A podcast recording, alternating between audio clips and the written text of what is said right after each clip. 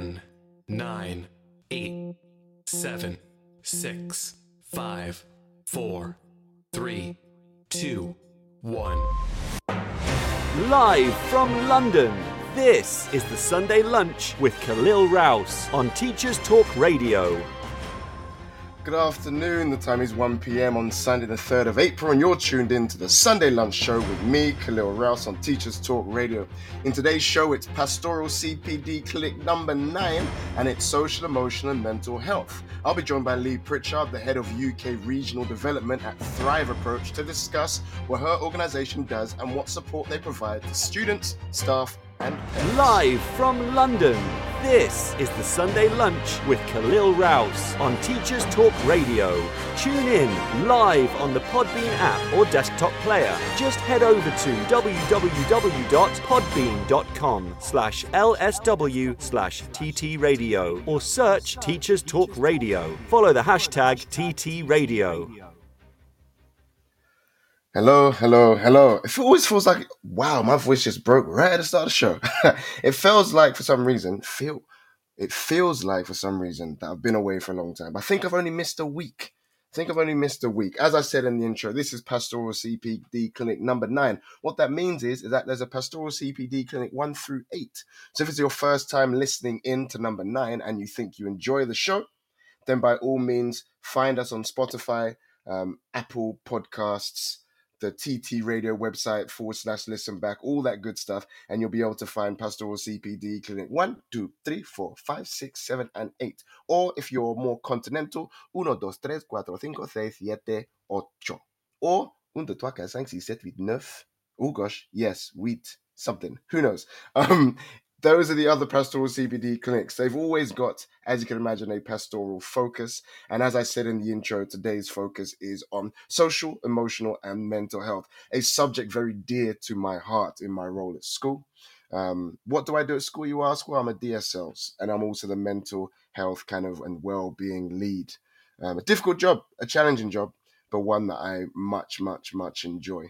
Um, so today's show has got a social, emotional, mental health focus. And as I said in the intro, I'll be joined by Lee Pritchard, who is the head of UK regional development at Thrive Approach. If you're wondering what Thrive Approach is, you'll find out. You've got to stay tuned. You'll find everything out about Thrive Approach, but you can find them on Twitter at Thrive Approach, um, rather unsurprisingly. So for the, for the when I invite uh, Lee on slightly later on in the show, um, I'll be talking to her about everything the organization has to offer in this current climate of I don't know how to describe it. We've got mental health is is on its top tier of things that I deal with on a daily basis, I'd say. Welcome to people already in the room. Welcome to Tom Rogers. It's been a long time since I've seen you in the studio, Mr. Rogers. You've been missing my show, mate. Long time since I've seen you in the studio. It's great to have you here. Um, and I see, um, oh, I think that might, we've got SP Rich. That might actually be my guest, to be fair. Um, and then also we've got, I don't know how to pronounce his name. We've got Achi Sao Tuwani. If I mispronounce your name, I apologize, just like I say in the register. If I did mispronounce your name, I apologize. But thank you for joining so early and being so punctual. Most of my more avid listeners rock up nice and late at about 10 past and quarter past. They don't know time. So, as always, I like to run through how my week's been. It's Easter holidays. Um, but also, I should say, I think, I don't know, I'm going to, I'm going to, I think Ramadan Mubarak um, to all my all the people celebrating Ramadan in this time of year, anyone that's celebrating Easter, well, coming up to celebrating Easter, many festive greetings to you, and anyone that's just celebrating the fact that we're no longer at school. Seasons greetings, festive greetings, greetings, greetings to you as well. If you haven't broken up for Easter, I apologize, but it means you probably got one more week and you can gloat in about two or three weeks' time. How has everyone's term been? Mine has been mine's been a roller coaster. Mine, I can't even describe mine. Mine has been busy, busy, busy, busy, busy, busy. Just safeguarding stuff coming out my ears, man. Um, so it's been a very busy term. Uh, lots of meetings, lots of disclosures, lots of all that stuff, and a lot of mental health um, needs cropping up. If you work in mental health, you have a mental health focus in your school. I'm sure you have the same things where we've got a lot of self harm on the rise. We've got a, we've got a lot of suicide ideation on the rise. We have anxiety through the roof. Um, there's a lot of things going on. Uh, is, it is indeed Lee Pritchard that's in the room already, nice and punctual, Lee. Um, I'll bring you in in about 10 minutes or so. I like to always run through what I've been talking about this week. I always like to scroll down my Twitter to see what's been going on, what I've been talking about this week. Um, earlier this week, I spoke about ah this this this was an interesting one. So I played football um, this weekend. Tom Hopkins, Burt, lovely to see you in the studio. Couple people I've not seen in the studio for a while. The old the old heads are cropping up. But nice to see you, gents. Um, so I played football this weekend. Um, I played for a team from a lot of people I went to uni. Well, I didn't go to uni with all of them, but it's uni old boys team. And before the match, the as I tweeted, the referee did, did well. The referee felt a bit busy. He felt like he was trying to impress, and he was going to do a, a bit of a kit check. So they have to check, obviously, got the right kit on, obviously. Then also jewelry, um, and they ban you can't wear any jewelry or earrings or anything else. For a bit of context, I'm the only black guy in the team, so a bit, and the ref was black. Bit of context. So before the game, the ref goes, "Right, lads, uh, let me do a couple jewelry checks. Make sure you got no jewelry." Looks at me and he goes, "Sure, you got a bit of bling on, mate." And I just had to look at him. And I gave him a bit of a kind of a, are we doing this like in front of in front of an audience? Is that is that what we're doing? Um, Power Shiver, welcome. Um, and then I had to kind of check him. I said, "Please don't profile me," is what I said to him. And he kind of chuckled. He kind of laughed it off. He probably thought I was half joking. The ironic thing was, of course, yes, um, he was black, so maybe he thought he could get away with it. And I guess the most ironic thing was I did have a chain, it just wasn't on. Um, I usually do. I like to wear a chain. Makes you look makes you look good. Makes you look shiny and sparkly. Um, but I didn't appreciate the fact that he saw me and thought, right, you're gonna have some bling on. I didn't appreciate it. And the rest of the lads, all look, everyone just looked a bit awkward. everyone looked a bit a bit awkward. And then we just got on with the game. And one lad was like, "You're right there, mate." I was like, "Yeah, yeah, yeah." I'm just 30 years old and I'm not used to a referee profile, a referee profile of me on a Saturday afternoon. Either way, so that cropped up this weekend. What else came up this weekend? Ah, Ah, I read one of my tweets. I tweeted out um, the following. And the tweet said, I don't know how many of you guys in the chat room agree with me, but I am this way inclined. If something can be said in a text message, then please don't call me. I despise phone calls. I despise them. I don't know if anyone else in the chat is the same, or maybe you feel like maybe I'm just antisocial. I do not like speaking on the phone unless it's for a very specific purpose that can't be adequately um, dealt with via message. But that's a very small subset of topics. We're talking like an interview, for example. But most things, I just, I don't know why it is that I don't like phone calls. I don't know. I like to talk, but at the same time, I feel like they just take up too much of my attention. Do you know what I mean? Like, I, I like being able to message two, three, four people at once. I feel like you have to be very committed to a phone call and then you have to like fill silences and there's a lot of pressure and i don't like it. I don't know if you guys feel the same in the chat. Maybe i'm just antisocial. Who knows? But i'm not a fan of phone calls either. Um, so if if you're listening in or you know me personally and you're listening back um, and you ever have a message to say to me just text it to me. Please don't call me and that goes for colleagues that goes for friends that goes for family um, maybe i'm just antisocial maybe but I'm just not a fan of phone calls. Hopefully, I'm not alone. When I tweeted out, a couple people retweeted and said, "Yeah, yeah, yeah, me as well," which was good to hear. So I wasn't I wasn't alone in that. But I wonder how you guys feel. Whether you're pro phone call, anti phone call, who knows? Um, but I'm definitely anti phone call. I feel like it's the same thing as when, um, same thing as when you get like yeah, when you have a meeting in person, when they could have just sent you an email. Like it's the same thing. So I, I'm not a fan of phone calls in that sense. And the last thing that I was talking about before we get into this, I don't know how many of you lot in your schools, if you work in schools at the moment, this bloody knuckles thing. Bloody if you know about bloody knuckles, let me know in the chat. Is this going, is this is this becoming a trend in your school? It's becoming a trend in my school. What is bloody knuckles, you say? Well, it's just the old school game where you flick a coin at someone's knuckles with the aim of what? Making them cry with agony and cause them to bleed and cut their knuckles. And the kids are trying to do it in school thinking it's cool and it bothers the hell out of me. It bothers, just bothers me. I don't like the game. I don't like the game, and it's the TikTok has made it kind of has rejuvenated. Because I'm pretty sure this game was around. I keep calling it game. It's not a game. This activity of pain was around way before TikTok. But yeah, somehow these TikTok trends of um, well, it has a, has the potential to revitalize any and everything. There were TikTok. I don't know how many of you guys had water fights in your school about a week or two ago maybe I think it was a week ago, and that came from TikTok. There was just people just glamorizing water fights. I saw water fights in schools, water fights in classrooms, water fights in in like the kind of atrium spaces, playgrounds, outside of school. Just everyone was deciding, oh, now we're going to do some water fights. TikTok is taking over the world. Absolutely taking over the world. It's the bane of my life in my role. The bane of my life in my role. Uh, most issues I have to deal with have got something to do with TikTok. So it bothers me, bothers, bothers, bothers me. So I don't know how many of you guys work in schools listening back.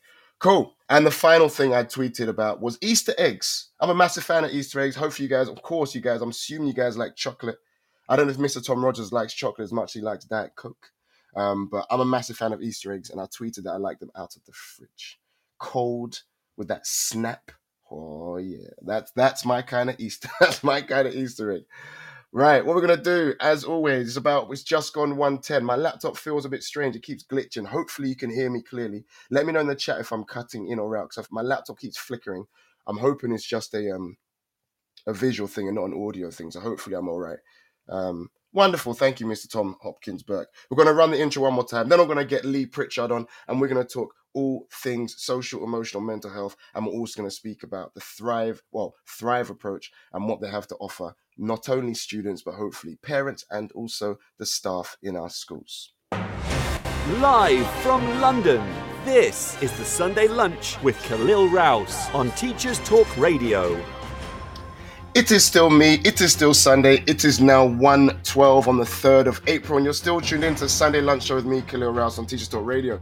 It's Pastoral CPD Clinic number nine, and it's all about SEMH, so social, emotional, mental health. We're going to find out about Thrive Approach. I'm going to talk to Lee Pritchard to discuss what her organization does and what support they provide to students, staff, and parents. Live from London, this is the Sunday Lunch with Khalil Rouse on Teachers Talk Radio. Tune in live on the Podbean app or desktop player. Just head over to www.podbean.com slash lsw slash ttradio or search Teachers Talk Radio. Follow the hashtag TTRadio. Okie dokie, wonderful. So um, we're going to get into this, and we're going to we're going to talk all things social emotion, social, emotional, and mental health. Um, and well, yeah, we're just going to talk about that and see what what we can do and what advice we can give to schools struggling maybe in this time. You know, we're going to see what we can do to promote positive social, emotional, mental health of our students, our staff, and also our parents. Okay, we've got the guest hopefully in the studio. Lee Pritchard, can you call in when you can, please? And I'll bring you into the studio. So I'm just gonna. There we go, loud and clear. Hello, Lee. Can you hear me? Hi, can you hear me? I can indeed. Loud and clear. Oh, that's good. There we go. See, techno- technology is always technology works well. Technology works well. Um, I guess you did. You have that kind of pre-show jitters, one if it was going to work or not. Ah, yes. Uh, I was really concerned about the tech. I've charged everything to the max this morning just to make sure. But it's lovely to speak to you and to hear you clearly. Thank you. No, thank you. That that you can just you can attribute that to my microphone. I've got a nice little fancy mic that I like that I like to use. So yes, yeah, so we're gonna we're gonna talk about all as you know, we're gonna talk about social emotional mental health and how we can try and support because as I'm sure you're aware, in this time, um, it's it's come to the fore. But just for the first little bit, just so our listeners know who you are, Lee, can you give a little intro about your kind of background, um, how you got to where you are, and what your connection is with the kind of um, social, emotional, mental health world at the moment? Yes, of course I can. So um, I started off as a teacher. Um, I was teaching in primary settings. I've taught in England and Wales.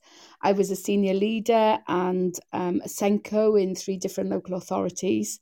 Um, I was then seconded in to work for my local authority um, with the remit of reducing um, exclusion and permanent exclusion.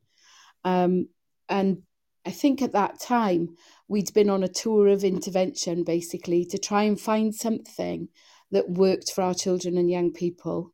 Um, we'd been on a tour of intervention right across every everything I think I can eh, find out about um, interventions. We had tried, um, and it wasn't working.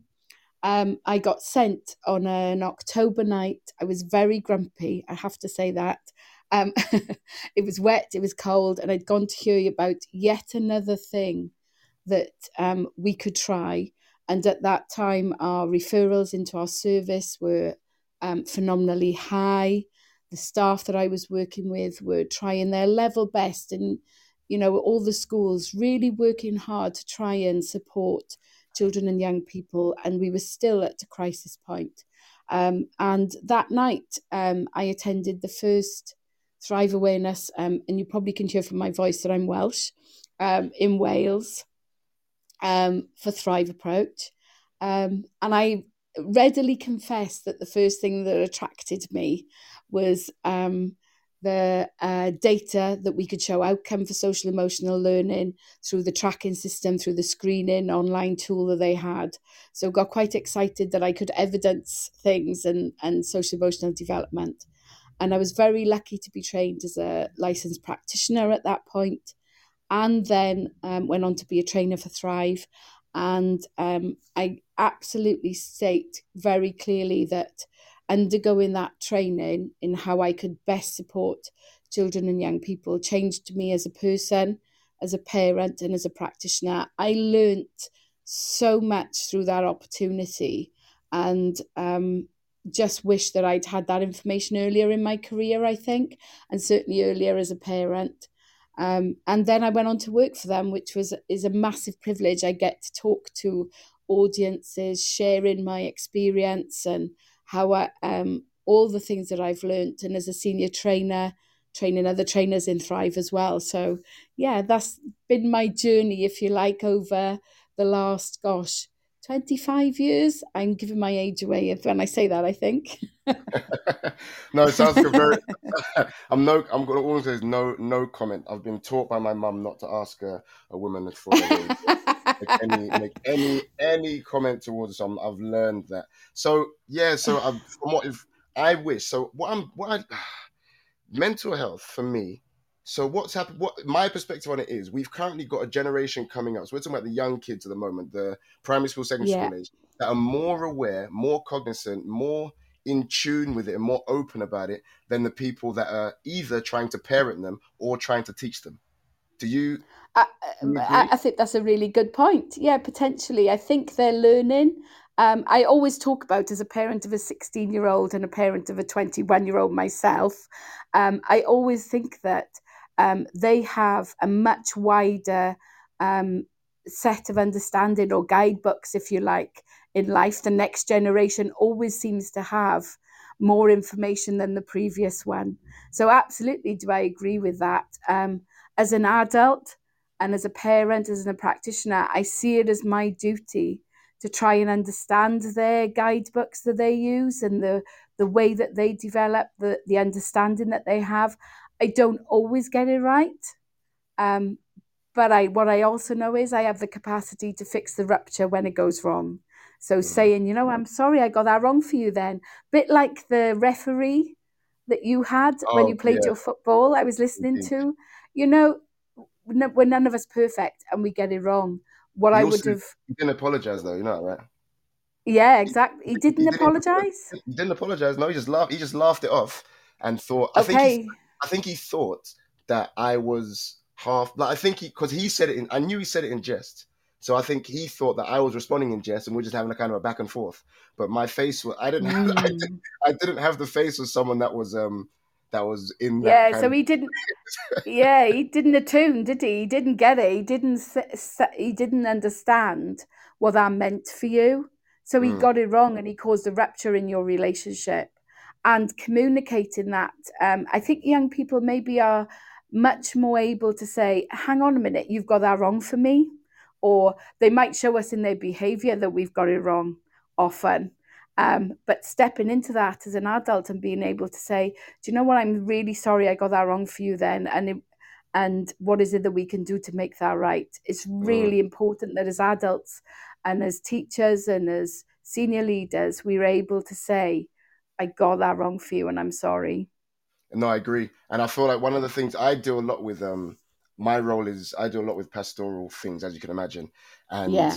it's straight like I find it quite often some I, have dealt in the past with some teachers who seem to find it very difficult to apologize and I find yeah. I always found it very I find it very kind of it was disconcerting for me to then to to see a teacher who knows they've got it wrong, but then they're like, oh, I remember it was years ago. They're like, oh, I'm not going to apologize. I said, I said, why would you not? I was less seen at this point, so I was just more kind of we were on par. And I was mm. like, why would you mm. apologize? They're like, oh, I don't, I don't feel like I need to apologize. And I said, well, they're human, and I think you've made a mistake that's that's hurt them. So I think the nice thing is do would be apologize, but then they didn't. So I and I couldn't demand them to apologize. I just kind of yeah, and I think I think what's really important is that we model the behavior that we want for our young people and our children.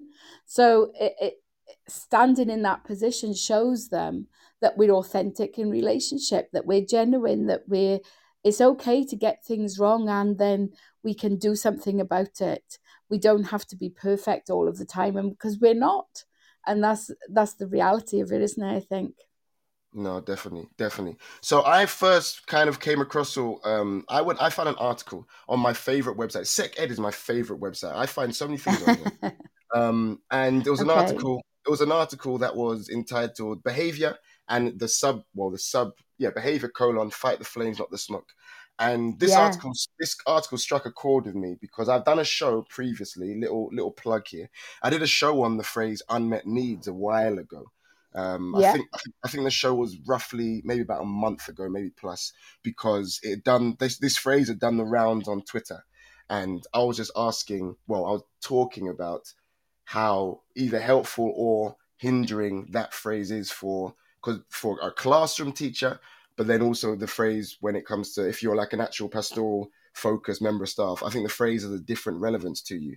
So, and in this mm-hmm. article, this article starts by talking about the difficult and challenging classroom behavior that we can often often see in schools and we're saying well we get why we have the zero tolerance approach but that zero tolerance approach can be very counterproductive because there can always be and often is underneath the behavior some sort of underlying need that is always kind mm-hmm. of referenced unmet need they talk about and i think the one side of the argument that you get from classroom teachers so we're not talking about heads of year or pastoral mentors or anything like that. A classroom teacher saying, how helpful is it for me as a classroom teacher to to to, to be kind of hit with this unmet needs phrase when all I've got is an hour to try and teach these guys science and there's one child who's being difficult and challenging. So as uh-huh. a what would you yeah, what would you say to a classroom teacher who's saying, What can I do about this one child who's difficult, challenging? They're telling me they've got unmet needs, but I've got 20 other nine kids in the classroom. So how how what can I do to to make sure I can do do right by this child, but also remember that I'm only limited to an hour a week, essentially. What can what would you say in that situation? Oh gosh, there's lots, I think. Um, well, the first thing I would do is validate the teacher's experience. You know, it's tough when you've got somebody who's um, disruptive or acting out in a particular way and it's disrupting your lesson and you've got to get through the content you've got to deliver to curriculum levels you've you've got to meet the needs of everybody in your class and that's difficult and it's hard for anybody. So absolutely getting what that teacher's going through is really important and communicating that that we get it you know? It's hard. The other thing i would say is that um, sitting underneath any behavior, if we view behavior as a communication, and then we think about that negative behavior being a communication of unmet need, what we know about that behavior often is they come from survival strategies that that young person has developed. Now, often those survival strategies have been there a long time and they've supported that young person to cope with life. They're not always socially acceptable. I know that. Um, and all of the evidence of what our licensed practitioners say to us is that those behavior, that behavior that's communicated or the behavior that's being shown to us is often socially unacceptable and it's often to make adults go away or back off or um, to draw them into the relationship with a young person, but they don't always have the most appropriate ways of doing that. They haven't learnt those yet. So we get these survival strategies to notice or to get the adult to go away, whatever they're designed to do. Um, they're not they're not a choice for that young person. they've developed earlier, and they've stood them in good stead up until this point because they've got adults to go away or come closer or to make their peers go away or come closer often. Um, so I wouldn't describe it as challenging behavior. And I think if you can make a language shift around this, you could describe it as distress behavior. There's a level of distress in that young person because of the unmet need that's there. We don't know what, what stage that unmet need developed. Um, and I, re- I think it's really important to acknowledge that the Thrive approach is a non judgmental stance with parents. Um, it's absolutely key that um, we acknowledge life throws stuff for all of us all of the time. We do the best that we can with the resources we've got available to us. Um, and nearly everybody I come across is a, you know, most people are doing the best that they can with what they've got. Um, and that distress behavior if we can start to think about it as that, we can then stand in the position of empathy and compassion with our children and young people and go uh, and then offer that validation. You know, I get that this is tough. Um, if it's a particular type of lesson, we could acknowledge that. You know, it's hard for you in this lesson. This subject is difficult. You find it uncomfortable. What I need to do is be able to support you with what it is that you need to be able to settle in this class. So the conversation around it becomes different. But we need to attune to what's happening. A little like you with the the the referee Khalil, when he didn't match you, there was a misattunement and it went wrong. And actually we need to step into that to be able to attune to what's going on for that young person. Mm, very deep. I like it. No, but it is. You are. You are. no, no, it is. I was just. I was just listening. I was listening, and I feel like this is something that sometimes comes more naturally to some practitioners in schools, but not naturally to others. So then, how do we? So I can think of numerous schools where you've got people for whom this that kind of conversation, where it's the more of the kind of nurturing conversation, it's the it's the empathetic conversation, it's the I'm here to support you rather than I'm here to tell you off conversation. I feel yeah. like that's not. I feel like I don't. People in the room feel like. I feel like that's not. That that is that something that can be taught is my question because I feel like I feel like some people are more natural about it. It's just they're that make that way inclined, but so others might. I, th- I, I totally get that some of the adults are in school settings. You know, stress levels are high. They're meeting um, mental health needs in our young people more than ever before, and particularly. You know, we are two years after we first went into lockdown. I can talk about resilience later as well, if that's helpful. But two years into this pandemic, and we're seeing the mental health issues rising and people being asked to do more and more. Um, uh, what I absolutely know from the evidence and based in neuroscience and attachment theory is that empathy comes from being empathized with. So if we want somebody to develop empathy, we need to empathize with them. And that teacher that comes and says, I don't want this student in my class, or somebody else needs to manage them, they need a referral somewhere else, or they need to go to, a, you know, the specialist provision that the school might offer, is absolutely in a position of saying, I've reached the edge of my window tolerance with this young person, and I want somebody to help me. And that mm. behavior is communicating a need and we need to empathize with that. You know it's really difficult when you've got somebody in your class who's doing that or behaving in that way. What is it that we can do to support them? And and uh, empathy for uh, everybody is really key um uh, that i'm going to go back to your example of the referee again if i may yeah you know, no, I'm, empathize, I'm going to empathize with him he didn't know how to do that relationship with you. So he stepped into something that might be termed banter, I guess. And uh, actually, he was trying to, yeah. He was trying yes, to, yeah. he was. and actually, he got it wrong, didn't he? And I'm wondering if we could support him to have the proper conversation that he would uh, of treating you like the individual that you are, being authentic in relationship. How do we support him to do that? and it's tough when we make people we go to the place of let's make people laugh because then it will be all right and you may well work with colleagues and children and young people who do that um, so how do we shine a light gently on that and help him to shift his position interesting yeah i would never i wouldn't have had the time that's the thing i was about to say i wouldn't have had the time which again is part of the part of the issue, isn't it? So it's like in an ideal in an ideal Uh-huh. world, in an ideal world, I'm this sounds like it feels like I'm being counseled. I like this. Um, in an, in an ideal in an ideal world, I would have taken some time to speak to the referee on a kind of a one to one, but I didn't have the time. I had Mm. stuff. I I had stuff to do. I had a game to play and I had other things to focus on. And I feel like that's a metaphor for school in a time. Do you know what I mean? Like I feel like that's yeah, absolutely. same thing that happens in school. You spoke about the teacher who says, "Ah." like it sounds like they've kind of given up on the child. The child's caused so many issues in the lesson for whatever reason. The relationship's broken down. That teacher's like, you know what? I just can't. Can you just take can that kind of? Can you just take the child, please? I've got other things to do. And that's that's the same thing that kind of happened in the referee scenario. And I was like, I just haven't got the time to deal with this right now. And I don't. I I prioritized the more immediate game that I had to play, as opposed to thinking, right, well, I need to rebuild the re because I didn't want to rebuild the relationship. I had no, I have no interest in this guy. I'm not going to see him again. Um, but it is a, it is a metaphor for what does happen in schools.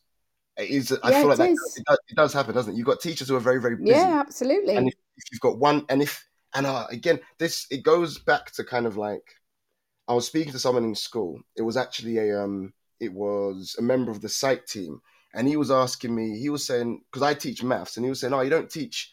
He said to me, "Oh, aren't you so busy? How how do you get time to actually teach the thing that you?" No, he said something like, "You're also busy. How do you get time to actually do the thing you got into teaching for?"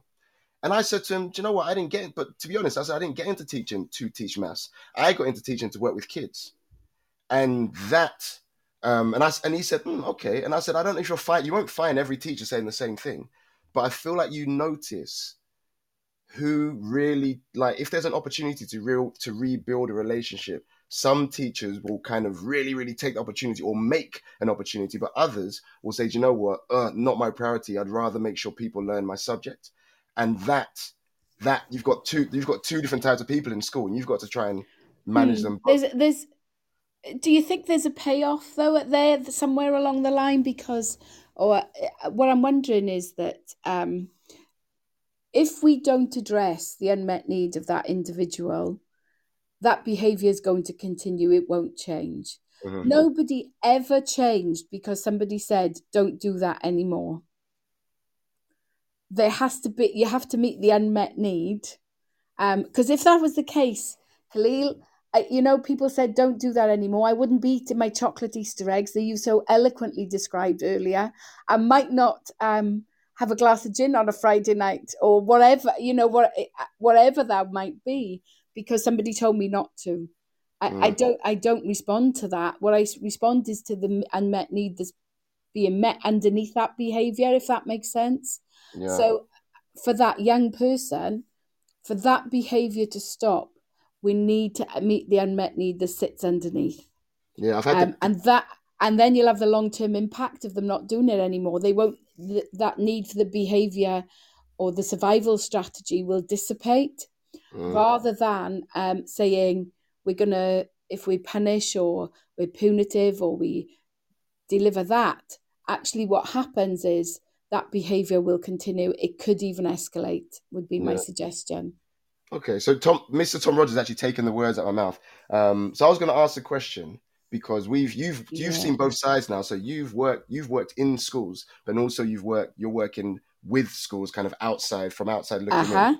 So are we Yeah. saying that every every bit of either distra- well, you I know you called it distressing behavior. Teachers often call it either challenging behavior, disruptive behavior. Does every example of disruptive behavior um, signal some sort of unmet need that the unmet need under the surface, or is there a case where the child just wants to muck about for the sake of mucking about? Okay, so it depends on where the where the developmental gaps are that they've got. I would uh, there's a couple of riders around this. So if you've got early developmental gaps, um, particularly um, developmentally, I would say um, before you were able, you know, thinking cognitively. So we could talk about naught to three, and you might think, how is that affecting a teenager? But if you've got developmental gaps be- uh, between in that age group, um, you're highly likely to not be choosing the behavior that you're using.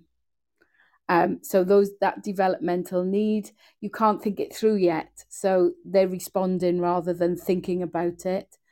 There may be some element of choice, but we still need to recognize why that might happen. What's sitting underneath that behavior? Why are they mucking about? How do we um, respond to that? And uh, what's driving it? Is it the relationship with the adult? Is it the connection with the peers?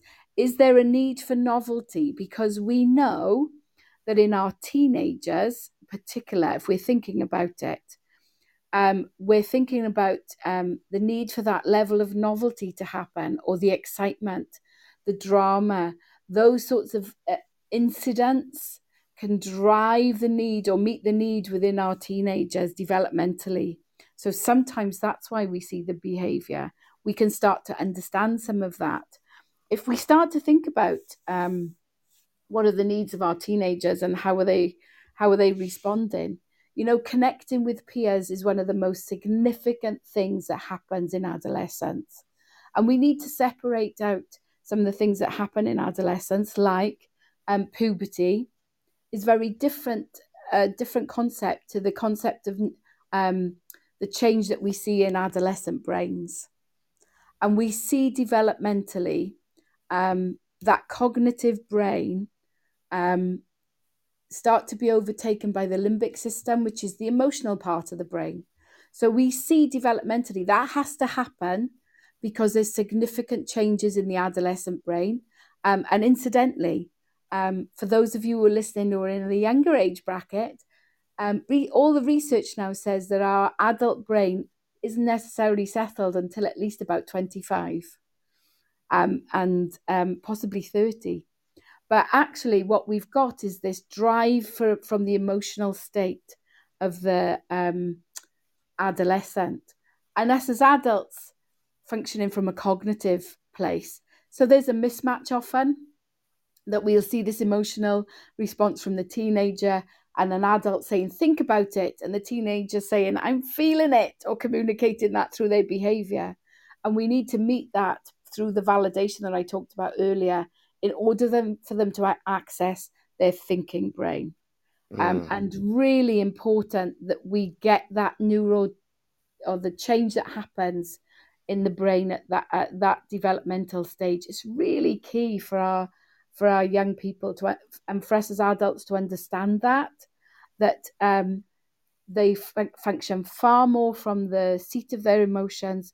So we see lots more um, emotional behavior and not being able to think it through. We also see that significant rise in connecting with their peers um, and moving away from adults to connect with their peers is much more um, significant for our adolescents.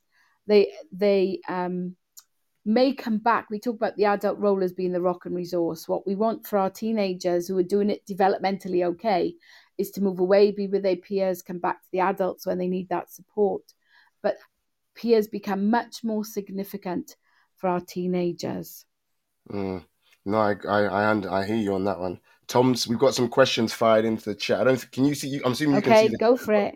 Yeah, yeah, so, I can. Yeah. So Tom said, he said, so how do you, as a secondary school teacher, differentiate and say? So I imagine he's talking about we've got two kids both displaying the same disruptive slash challenging slash potentially distressed behavior. How do you differentiate to say, oh, there's an unmet need there, or there's not an unmet need there? They're just being a teenager that wants to muck about. Oh, no, they're a child of trauma.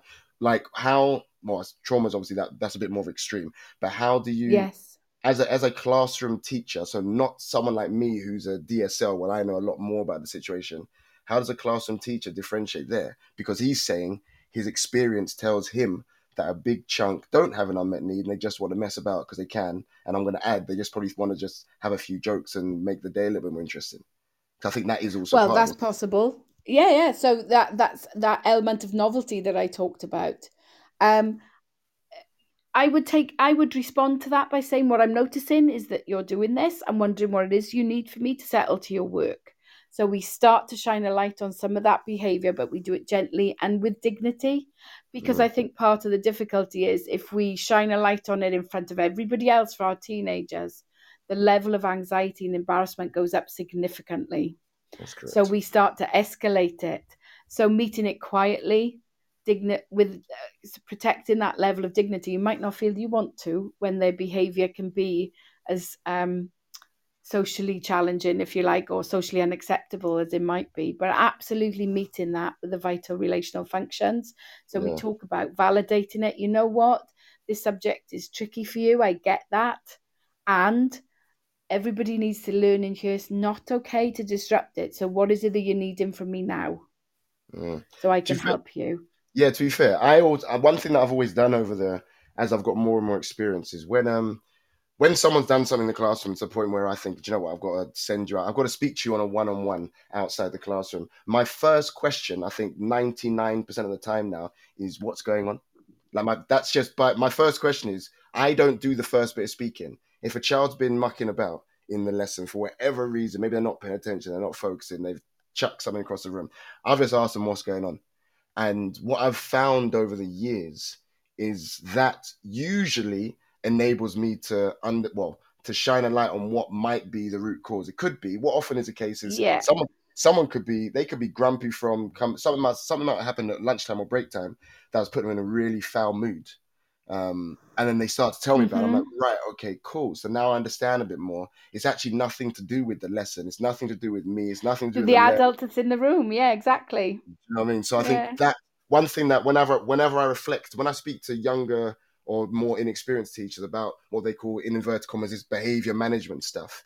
Um, one of the things that you often when when I'm going to pick up issues and I and I observe their interactions, the teacher does a lot of the talking. And I get that. I understand why the teacher would, but at the same time, it's it's beneficial to hear the child and just say what what has been going like to talk me through what happened please because sometimes what can happen also is something happened prior that you didn't even see because lots of stuff yeah. happens behind lots of stuff happens behind our back but then also it could be something that is more deep rooted so maybe just asking the question may enable the adult to work out whether it's a child that just wants to muck about and have a laugh whether it's a child that's struggling with something else and is instead just acting out as a either a defense yeah i think i think yeah I, I, oh, you've hit on something really important there, Cleo. I'm going to come back to it. Let me just write down defence. I need to remember that so I can come back to it.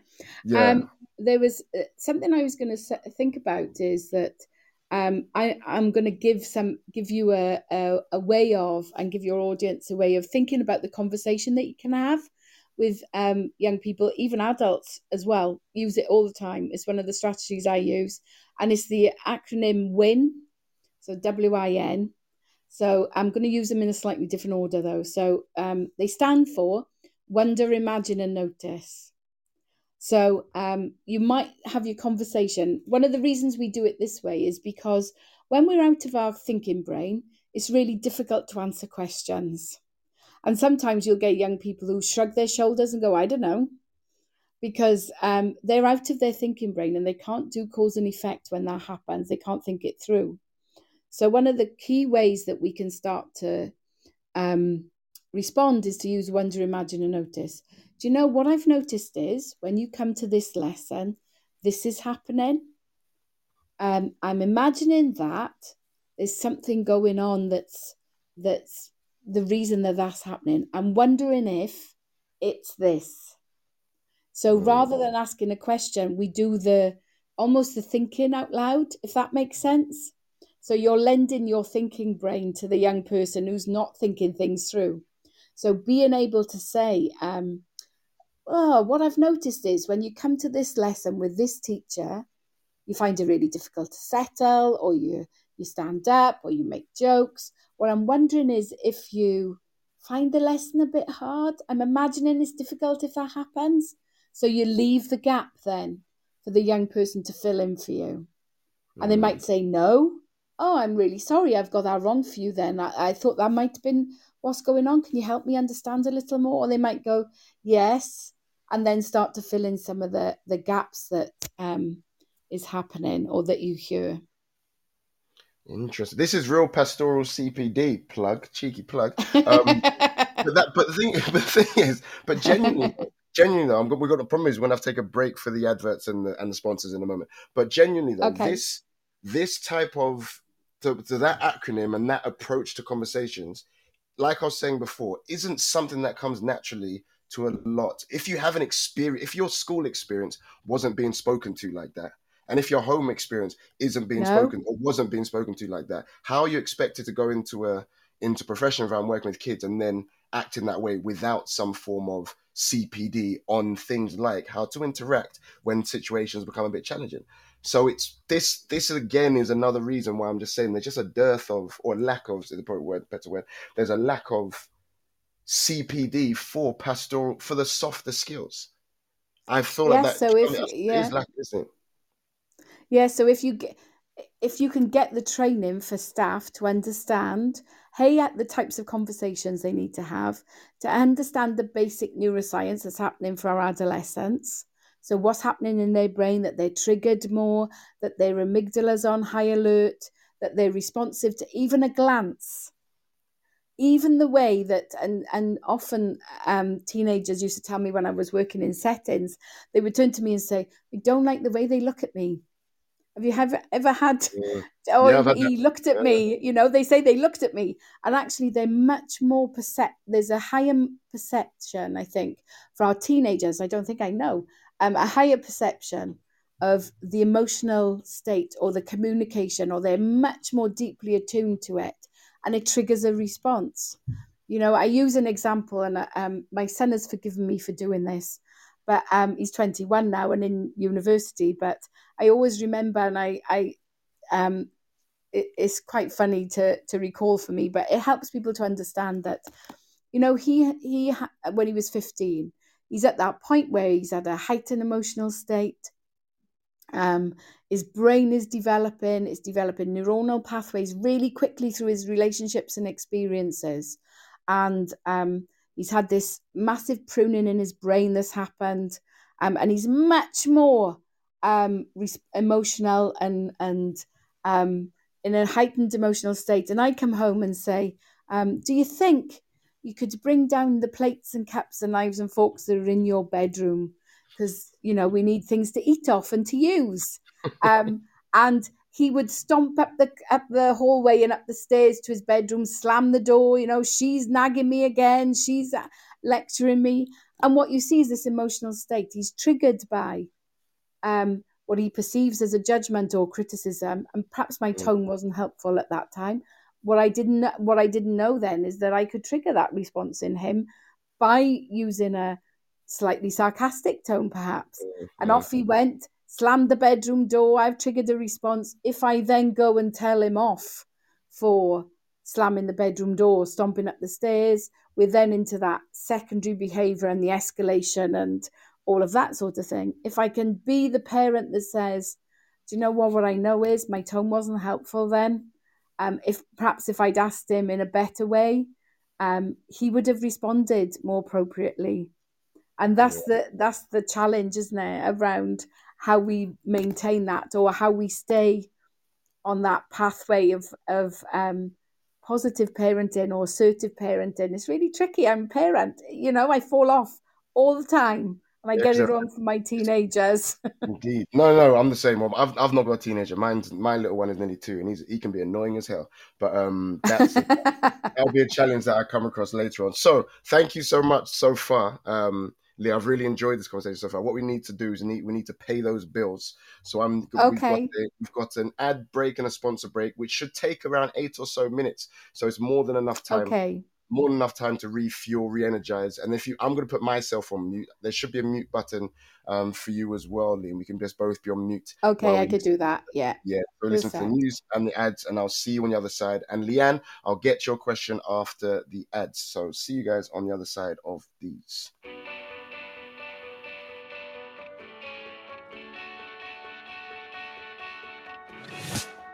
This episode of Teachers Talk Radio has been made possible with support from Witherslack Group, the UK's leading provider of SEN education and care. They're here to support you too through an ever growing offer of free resources, including webinars, podcasts, articles, and events aimed at supporting teaching professionals like you. Visit their website at www.witherslackgroup.co.uk to find out more. Are you looking to take your phonics practice forward? Then Little Wandle Letters and Sounds Revised is the programme for you. Created by two schools with an excellent track record in phonics, Little Wandle Letters and Sounds Revised will help all children become readers and ensure no child is left behind. The programme offers complete support for your phonics teaching, alongside classroom resources and fully decodable readers from Collins Big Cat. To find out more, follow at Letters Sounds on Twitter, Facebook, and Instagram, or join a free briefing by visiting littlewandlelettersandsounds.org.uk. Introducing Bulb. With evidence based learning at the forefront of education, let Bulb digital portfolios help reshape your educational practice. Bulb helps teachers teach and learners learn. Bulb is an easy to use, fully accessible digital platform that captures students' digital learning assets in one place, allowing them to evidence their learning and reflect on their growth. Our dedicated team of education specialists are on hand to ensure the Bulb fits seamlessly into all of your teaching practices. Come take a look and get a free account at bulbapp.com. Introducing Autism Aspirational Futures, a virtual SEN conference for parents and carers. Do you work with parents or carers of students with autism? If so, this free virtual conference from Witherslack Group can support them and you providing inspiring talks from leading experts offering practical advice on supporting children and young people with autism and associated needs. This very special event will take place during Autism Acceptance Week and is sure to be an enjoyable occasion for everyone wanting to develop their knowledge, understanding, and celebrate their children's amazing superpowers. Don't miss out! Register for free at witherslackgroup.co.uk today. Witherslack Group, the leading provider of schools and children's homes for children with special educational needs. This is Teachers Talk Radio, and this is Teachers Talk Radio News with Joe Fox.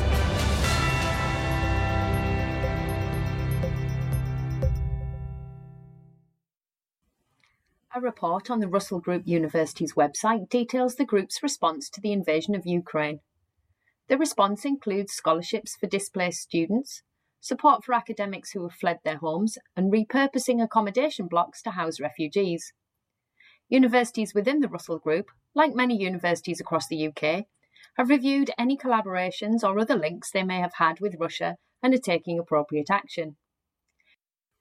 King's College London is working with Citizens UK on ways to bring Ukrainians to Britain as part of the Homes for Ukraine whilst the University of Nottingham is actively looking to repurpose unused buildings to provide accommodation for refugees. Alongside this, the University of Manchester are creating an emergency fund to help provide support for students and academics displaced by the conflict, with other universities looking to provide sanctuary scholarships. Full details of the group's full response can be found on the Russell Group website. In related news, England's Secretary of State for Education has sent a letter to local authority chief executives and directors of children's services, recognising their efforts in supporting families arriving from Afghanistan and Hong Kong and those arriving as asylum seekers. The letter goes on to make it clear that those arriving into the UK following the Russian invasion of Ukraine have the right to access education and childcare. Local authorities should be looking to provide places and use flexibilities to admit above published admission numbers if necessary, as well as reminding schools of safeguarding duties and promoting the welfare of all children. A copy of the letter can be found on the government website. Wales Online reports on the huge problems faced by the country's schools as a result of COVID. More than 15% of school staff in some parts of the country are absent, and there is a lack of supply cover to stand in. Head teachers have said they are concerned for pupils and their attainment, with COVID restrictions being eased in the community having a major impact as infections rise. The Association of School and College Leaders warned that staff are crawling towards the end of term, and that there are fears amongst many school leaders that the situation will continue into the next term. Staff absence levels have been so high in a number of schools that whole year groups have been sent home to work online because teachers who test positive are following advice to self isolate but many teachers report they have felt unwell and would have not been able to attend anyway. In Grimsby, a school crossing patroller who is thought to be England's longest serving lollipop lady has retired after 57 years. In Africa, 23 countries are yet to fully reopen schools, with more than 400 million school children from across the continent affected. A UNICEF report released this week warns that education risks becoming the greatest divider as the pandemic enters its third year. It points out that 147 million children missed more than half of their in person schooling over the past two years, which amounts to 2 trillion hours of lost in person learning globally. The report also warns that as the pandemic enters its third year, the situation in schools across Africa cannot just go back to normal. The continent needs a new normal because the stakes are too high to do anything else. The full report can be found on the UNICEF website. In Grimsby, a school crossing patroller who is thought to be England's longest serving lollipop lady has retired after 57 years. Beryl Quantrill, 85, started work in 1964 and has helped generations of youngsters to cross the roads outside of schools. Her final shift took place on Friday outside of Cleethorpes Infant and Nursery School. Mrs. Quantrill isn't giving up supporting local youngsters altogether, however, as she has been invited into the school to sit with the children to hear them read. This has been your Teachers Talk Radio Weekend News with Joe Fox. This is 2 Minute Tech with Steve Woods, your tech briefing on Teachers Talk Radio. Hello, this week I'm going to look at technology and supporting us getting lunch. Why? Because I asked every teacher I met last week if they had lunch regularly, and most of them said no. The reason being they're too busy most days. Now, right off the bat, I'm not going to discuss any types of diet, this is just about getting lunch. Simple ways to get calories in to power the body. As always, I've tested these things out for you and added my humble opinion. First, and with zero extra cost, using the technology of the freezer. You can freeze a sandwich. I quite like this idea as it stopped me eating a sandwich in the car on the way to a school. If I know a sandwich is there, it calls to me. Calls to me. Calls. It being frozen meant I had to wait. The downside is making the sandwich. However, throwing 10 slices of bread down, adding filling, and then into a Ziploc bag would be quite easy on a Sunday evening. You might need quite a bit of space in your freezer though. Next, I used the trusty thermos mug and noodles. I thought it was a good idea, but unlike a sandwich that you can eat on the go, I needed a fork and then had to consider not dripping it on my tie, so I actually had to stop and eat. So, not as simple as a frozen sandwich, but I did have a hot lunch. Now, hold on to your hats. I tried this again. I did enjoy a hot lunch, so I smashed the noodles up before I put the water in the second time around. That day, I drank my lunch. No need to find a fork, lid off, quick swig of noodles. Genius. The downside I can see is washing the mug. I know I'll find it on the draining board waiting to be washed when I want to get out the door. Finally, I tried a snack bar. You can get these quite cheap online and you can find them to match most dietary needs. It was definitely the easiest option, but would be the most expensive over time. For me, it didn't feel as lunch like, if I was being totally honest, but it did the job of rapid calorie input on the go. So, in conclusion, if you're not having lunch, why not try one of these ideas? You will definitely feel better for it. P.S. I googled International Lunch Day and it actually exists. However, it's on the 10th of March, so we've missed it. Gutted. As always, don't forget to check out the TT Radio 2022 Twitter feed. Tell us what you have for your lunch. 2 Minute Tech with Steve Woods, your tech briefing on Teachers Talk Radio. Live from London, this is the Sunday Lunch with Khalil Rouse on Teachers Talk Radio. Good afternoon, good afternoon. It is now 1.59 on Sunday the 3rd of April and you're still tuned into the Sunday Lunch Show with me, Khalil Rouse on Teachers Talk Radio. So far I've been joined by the wonderful Lee Pritchard who's the head of UK Regional Development at Thrive Approach. We've been discussing what schools can do to better support their students' social, emotional and mental health needs, but also how teachers can obviously deal with the behaviours that they present. Live from London, this is the Sunday Lunch with Khalil Rouse on Teachers Talk Radio. Tune in live on the Podbean app or desktop player. Just head over to www.podbean.com slash lsw slash ttradio or search Teachers Talk Radio. Follow the hashtag TTRadio. Wonderful. Half an hour to go. And in that ad break, eight minutes was enough time for me to go to the fridge, get out half an Easter egg, and devour the entire thing. I've absolutely annihilated the Easter egg. I think there's a few crumbs. How, here's a question. Here's a, here's a real question, uh, Lee. How do you eat your Easter eggs? And people in the chat, how do you eat your Easter egg? Because I feel like there's some different techniques going on here. What do you do, Lee? Oh, I definitely keep my chocolate in the fridge. It's the best place. Correct. But I don't think I, not everybody agrees with me. I'd eat the outside first. What, what, the outside? For the whole thing's an outside. How can you not eat the outside? Well, no, sometimes they come with the goodies inside the egg, don't I they? see what you mean. So you have so you have the actual chocolate egg first and the goodies afterwards. Afterwards, yeah, definitely. But then the actual eat. This is the bit. The actual eating of the chocolate egg. Are you the type of person who would like um, break off little shards of chocolate and then use the half shell as a bit of a makeshift bowl and then eat the shards from the bowl, or do you just break them Oh. straight off and then eat them straight away? You never, maybe you never thought that in depth about the way you eat your Easter eggs, but this is an art. There's an art. No, probably not. But um, yeah, I'd probably catch her in the other half because I wouldn't want to drop any. yeah, I think that's the most sensible thing to do personally. So I, my way of doing it is I punch the Easter egg um, down the Okay. I crack the. I try to punch it to crack the to crack the egg slightly. Then I break the pieces off as if like it's like a bit of a crumbling um, avalanche, and I Mhm. break them off into the into the other half of the shell's a nice bowl. And I eat those, and then what I've just done now is with the with the final half. Well, I said only two halves. With the second half, I've just broken that off piece by piece, and that's how I've um that's how I ate my Easter egg, and I think that's the only way to do it. But I did once know a person who like bit. They used to bite into the Easter egg and just eat it as if it's like a Oh huge wow! eat it like it's a huge chocolate bar, and that used to really, really bother me. Um, but I did know someone that did, used to do that as well. on just on a I think random you know way too much about Easter eggs, maybe. I, I don't, I, Lee, I don't think you know enough. That's, I, That's true. Perhaps, perhaps I need to find out over Easter.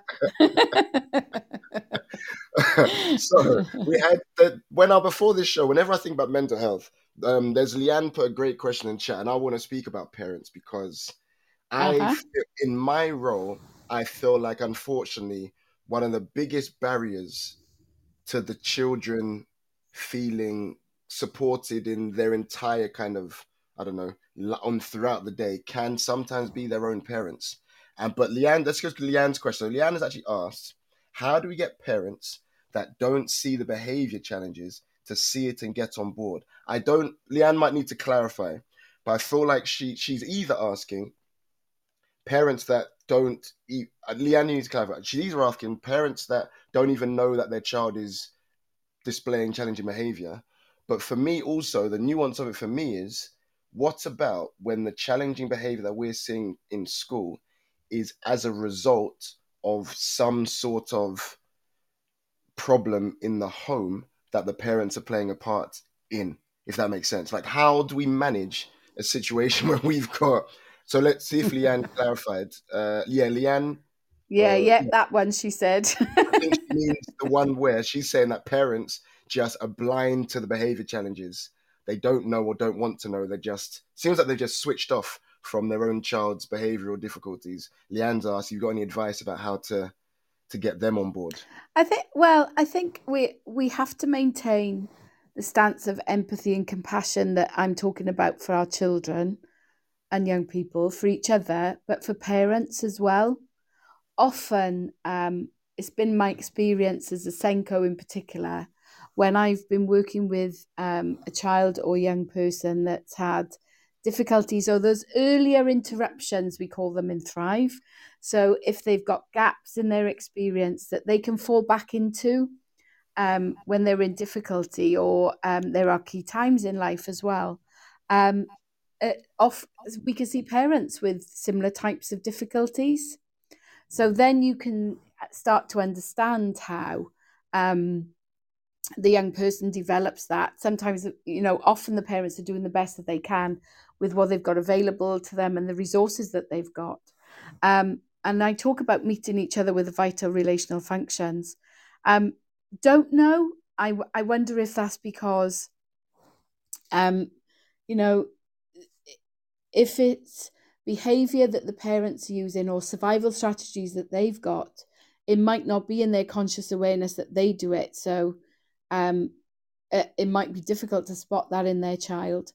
I'm also trying to imagine into the emotional landscape of the parents that we work with or the ones that you see most frequently that, you know, for them, it's really tricky. Life is hard.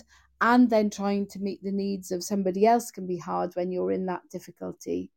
Um, and understanding or the don't want to know bit, um, if you if it's in your conscious awareness or you've you've had that brought to you, you then may may feel that it's a judgment about you. Depends on the the way that the information is communicated to you as a parent.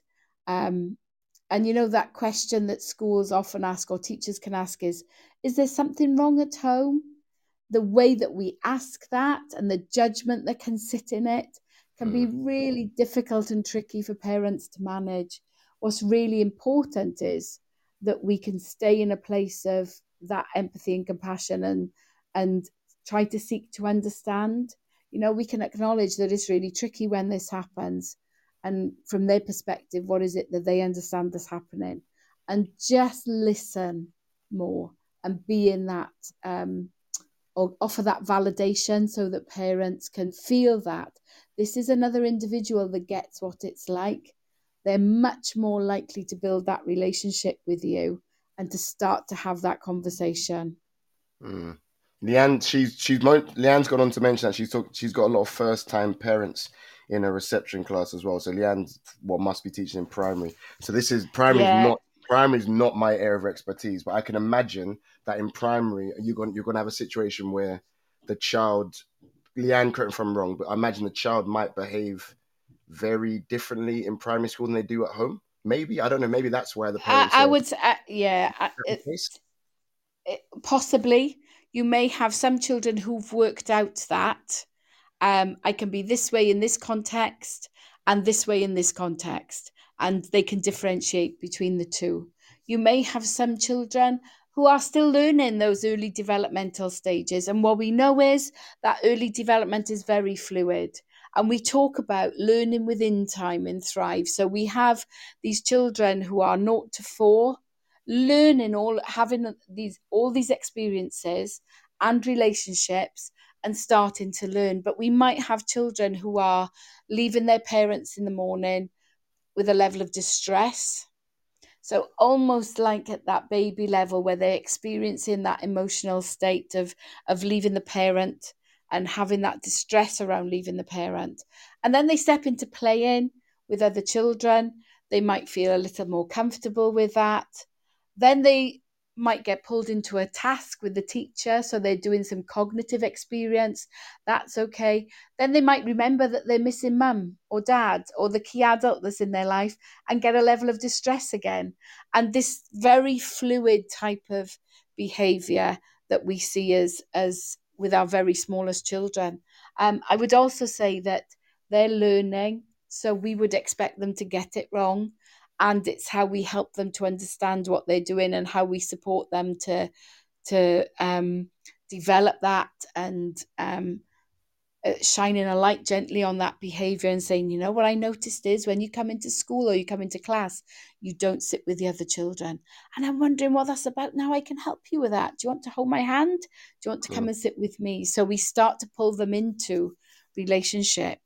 Um, uh, the other thing I would say that um, is really important, um, and I'd written down earlier as we were chatting, just to remind myself to say it, um, was that we're wired for connection from birth. When we're born into this world, the umbilical cord is cut, and then it's down to the adults who are around us to meet the needs of that baby as they grow and develop. So we are born wired for connection. Some children and young people have the most socially unacceptable ways of asking for that connection, but what they're asking for is connection all the same. So, how do we offer it? And we hear this phrase, we're going to challenge um, people with language again. I said about challenging behavior and changing Mm. it to distress behavior. We hear the phrase attention seeking all of the time. Yeah.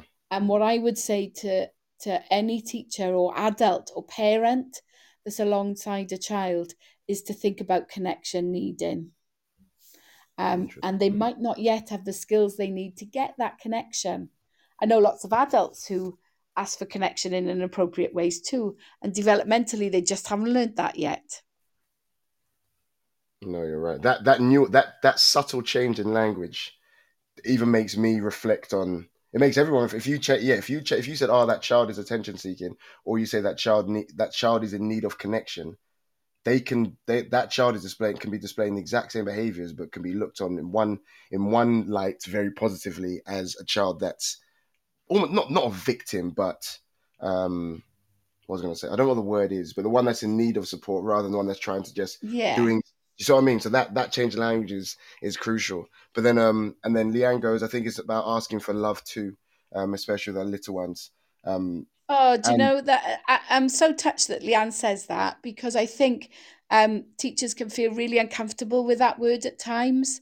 But actually, that's what they are. That's what what it's about, isn't it? To feel that connection and to be pulled into relationship by another person, and they want that from the the adults, for the especially for the young children as they come into school and as they continue. You know, I talked about my son earlier, and um, he was leaving his secondary school and one of his teachers gave him a memento and said, "This is for you." To re-. Uh, he was in a very small class for his A levels, so there was an, a small number of students in his class. But the teacher noticed and gave him something to remember the connection and what he could take away from him, and he still has it now, and he's doing his masters. That's how significant that thing was, and he was um, 18 at the time. Um, Mm. But absolutely, you know, our little children going into school are looking at the adults going, connect with me. And some of them haven't yet, learned how to do that um, positively or with in relationships. So they're learning about it. Yeah, no, definitely. And just Leanne, in resp- my response to you, I can only problem is with me. I can only think from a secondary school mindset because that's my area.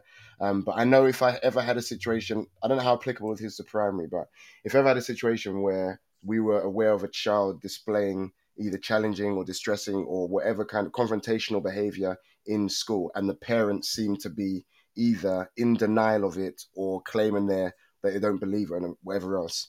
Um, in secondary school climate, what we would do is we'd ask, we'd be very transparent with the parent and just say that we're going to ask teachers to send in um, just a summary of how this young person's been getting on in terms of positives, areas for improvement, blah, blah, blah, blah. And then we'd use that. We'd obviously then have a meeting in person and use that evidence to then broker the meeting and then and then make sure we're all on the same we're all looking at the same evidence saying right what can we now do about this going forward in line with our schools? Whatever we want for your child? We all want the best for your child. Teachers are saying x y and z. Positives are x negatives y and then we've got some z in there as well.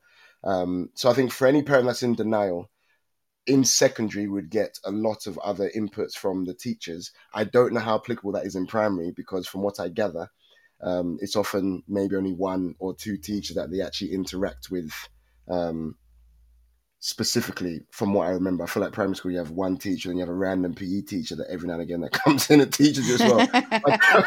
so I don't know how applicable it is, but I think Can I, can, yeah, can I say something around um, the meetings and the conversations that we have as well? And Yeah, this yeah. might help Leanne.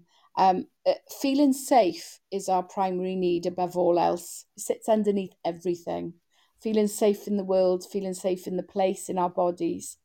Um, if we can ensure that those meetings that we have with parents and the interactions that we have, uh, we think about their level of safety um, um, think about who the people are, where they're sitting, how they're connecting, so that the adult feels safe. They're much more open to the relationship in that situation. Mm. Yeah, how often do you think teachers think about keeping the parents safe? I don't feel like that's ever on. I know in my perspective, it's not one of my the, the first things I think about.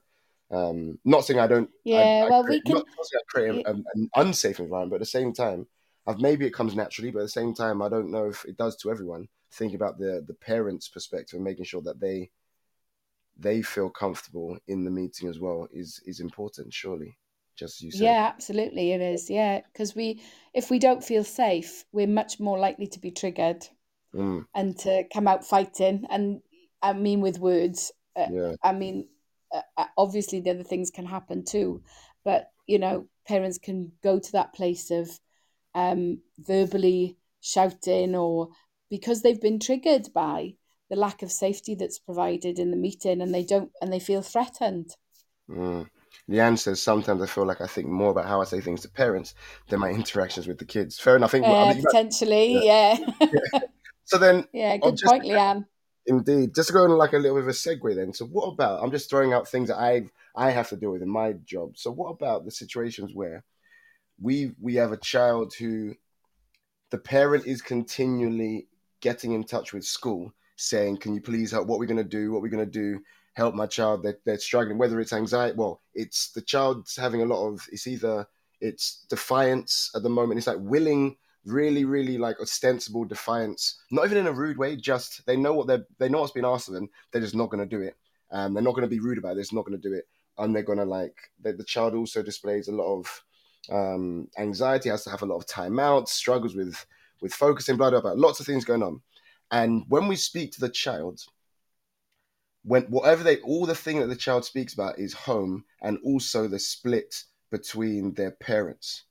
But then we what we have at the moment is the parent that often kind of like pushes back to the school to be like, what can you do to help my child? What can you do to help my child? When all I want to say is, I think you need to look at home for in the nice possible way. Like I obviously wouldn't say it in this phrase, but what I'm trying to say is his home isn't secure at the moment. He doesn't feel either emotionally or whatever other type of any type of thing doesn't feel secure at home and he's bringing those feelings into school so how how do you advise broking that conversation without trying to because it's not our, we're not social workers. It's not our job to try and um to unpick the the the things going on in the parents lives that might have an impact. So it's a bit more tricky.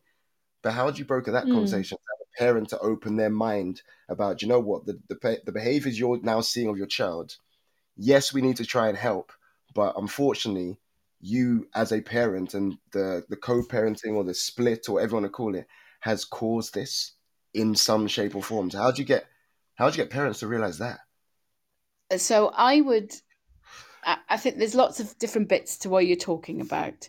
So that young person is experiencing a level of loss because there's been a split in the pair in the parents that family is separated um, and you might not think of it in terms of loss but if there's less contact or cessation of contact that can be as equally as painful when that happens um, for us as individuals, when we experience that cessation of contact, that loss that we have, we lose the capacity for feel good chemicals in our brains and our bodies. And what happens is that we can, um, we start to see behavior connected to that. And providing that level of safety and that connection to a, a safe adult in the school setting will support that to recover um, if that child or young person was relatively okay before that loss and um, happened, they will recover and get back to where they were before. Um, a little more tricky if there's developmental gaps and there were difficulties prior to that loss and separation happening.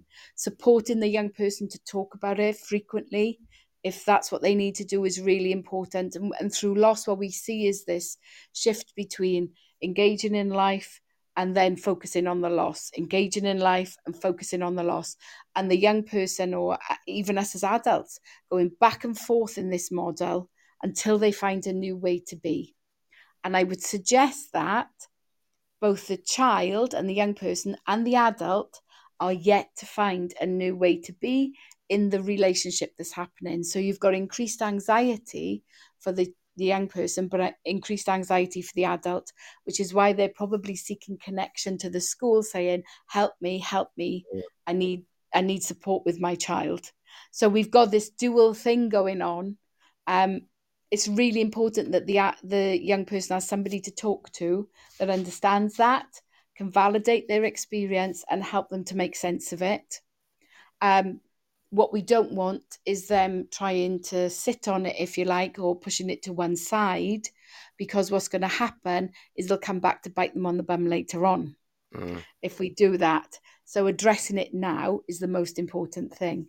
For the adult, it's about seeking to understand is there some support we can signpost them to so that they can get that need met, or even helping them to understand that safety is really important and consistency for that young person.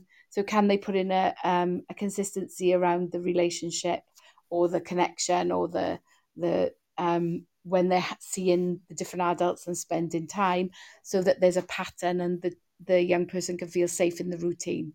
Yeah, I just it's just difficult. I know from my role because I'm just trying to think that there are so many families that we deal with where this is the case, and they just never, and you you find yourself our priority is always the child. At the same time, we're thinking, hold on, we can do everything. We we can put so many things in place for the child in school, but then if they keep going home to a to an environment that's more either chaotic or whatever else, then it half undoes a lot of the work. And I don't know how much time we have as well. We're teachers. I'm I'm a safeguarding. There's only one of me to then Yeah. put in trying. It's just difficult. So it's almost, I'm just thinking like we don't. I don't have the time to put it into um, essentially coaching parents. Um, so I wonder if there's is there anything oh, I don't even know what exists out there. I'm thinking out loud at the moment, but So just feel- perhaps the the thing that we yeah that that could happen in that particular situation is finding out if there's support available. Um, it um often in schools that I've worked with, they've had family liaison workers Mm. or um somebody who's available to fulfill that and to speak to parents. Um, it's worth exploring that as a as a setting, I think, and to think about what services are out there that you can tap into to fulfill that role and how are you going to have the conversation i'm i'm imagining that khalil you're going to be having conversations with that parent for some time to come if that young person's behavior doesn't change Mm. or there isn't a shift in the pattern so maybe better to invest in a, a thorough conversation and a, a um a plan with them now than think about the repeat conversations you're going to have later on Mm, no, true. No, definitely. and No, and uh, uh, you know it's it's food for thought isn't it that if we invest in this now we won't be having those on, ongoing conversations later on no, definitely. I've we've got um we have a uh, we have a counselor in school actually, and then as part of their um, as part of their counselling stuff, and I do advise other schools to get um if you can. The problem is just it's money, isn't it? This like everyone's well trying to it can all come down to that can't it money i think mass- massively. So we have I don't know how many schools are in our situation where we had we were trying to use staff as mentors for about two years, um, and it kind of worked. But it got to a point where the needs of the children were were too acute to be dealt with by a teacher who has no specific training in anything to do with mental. You can do the kind of you know what I mean? It gets to that point, doesn't it? So we have we've bought we ended up I know a lot of schools are having to buy in counselors and I know some counselors as they're part of their service, they do invite parents in um, to then Mhm. try and work with the parents. If you're in a school if you're listening back to this and you're in a school where you're struggling a bit, I know that some counselling services do offer some support, some kind of outreach to parents at times. But I do find that Yeah. parent, the parents so far haven't been they haven't been that receptive, if I'm honest. So it's all it's all very difficult. But in the end, when it comes down to it, our priority is always the child, isn't it? So if Mhm. we can in those hours that they're in the building with us, if we can do everything we can to make sure those eight or so hours are as positive as possible, then sometimes that's the most we can do if you have re- parents that aren't very receptive. Um, yeah and i think the thing to hang on to is all the research says that getting it right for 30% of the time is good enough mm, interesting. So, and children and young people are in school settings for more than 30% of the time. So, food for thought, I think. That is that is a lot of. I did not know. I was not aware of that statistic.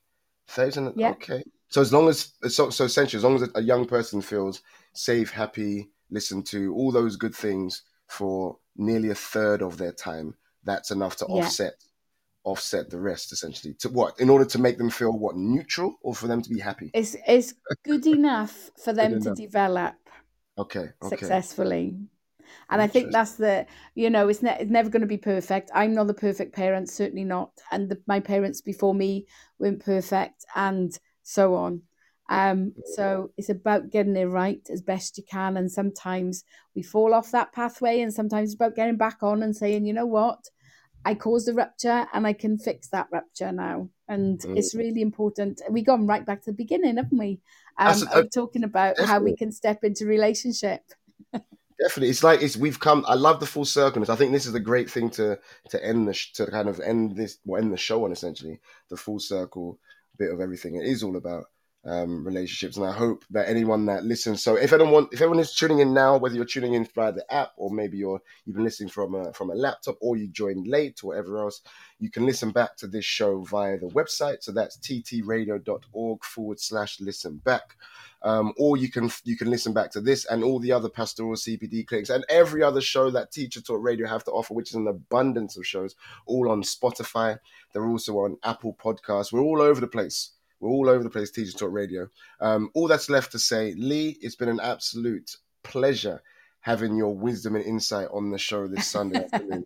it's been Um, a pleasure to be with you. I've really enjoyed appreciate it.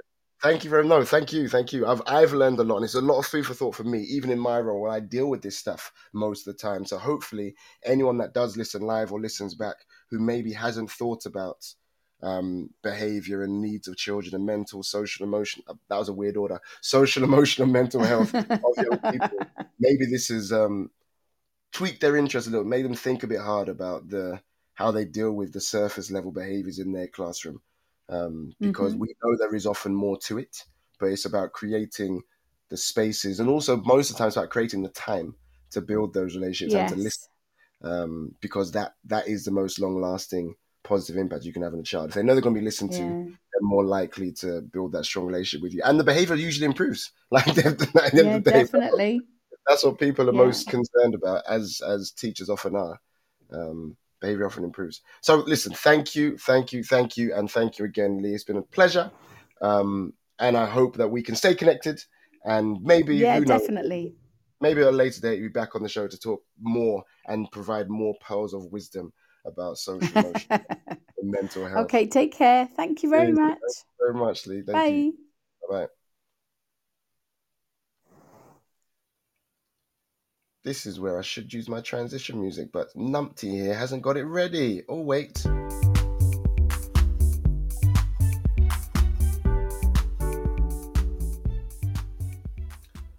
I was too busy clicking other buttons to then click the transition music. I've not played that transition music in ages. I thoroughly enjoyed that. Thoroughly enjoyed that conversation. So, just to, as another reminder, that was Lee Pritchard, who's the head of UK regional development at Thrive Approach. Um, if you see any of the promotional tweets, you'll see their Twitter handle in the promotional tweets that I've put out, and also on the TT Radio Twitter account, which is at TT Radio 2022. That will be our Twitter account for the next eight or so months, and then I imagine we're going to be TT Radio 2023, and so on and so forth. Maybe one day they'll realize to take the year out. Who knows? No pressure on the bosses and the people in power. I am just a lowly host. But that's the end of this week's Sunday lunch show. Next week, I've got another guest on. I can't remember who it is yet. I need to check my calendar, but I imagine it'll be another wonderful show. So please do tune in again. We're usually here on a Sunday, 1 p.m., unless something else happens. but normally 1 till 2.30, Sunday lunch show with me, Khalil Rouse. I'll see you guys again next week. You've been listening to Teachers Talk Radio. Tune in live and listen back at ttradio.org. We look forward to hearing from you next time on Teachers Talk Radio.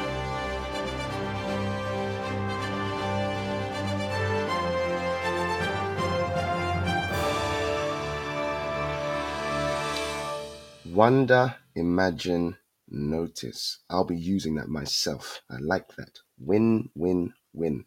Wonder, imagine. No, Seema, where have you been? This show's going to go on for a bit. Seema, you've not been in this studio for a while. I don't know where you've been. To fair, I've not been here every single week, so I'm partly to blame. Um, it's just me and you now, Seema. Leanne's still here. I think Leanne's probably just put me on mute. But um, yeah, Seema, I've not been here for a while. I've missed you as well. I'm back. I'm back. I'm usually here. I'll be here next week. Hopefully, you'll be back in the studio then as well. Catch you guys later.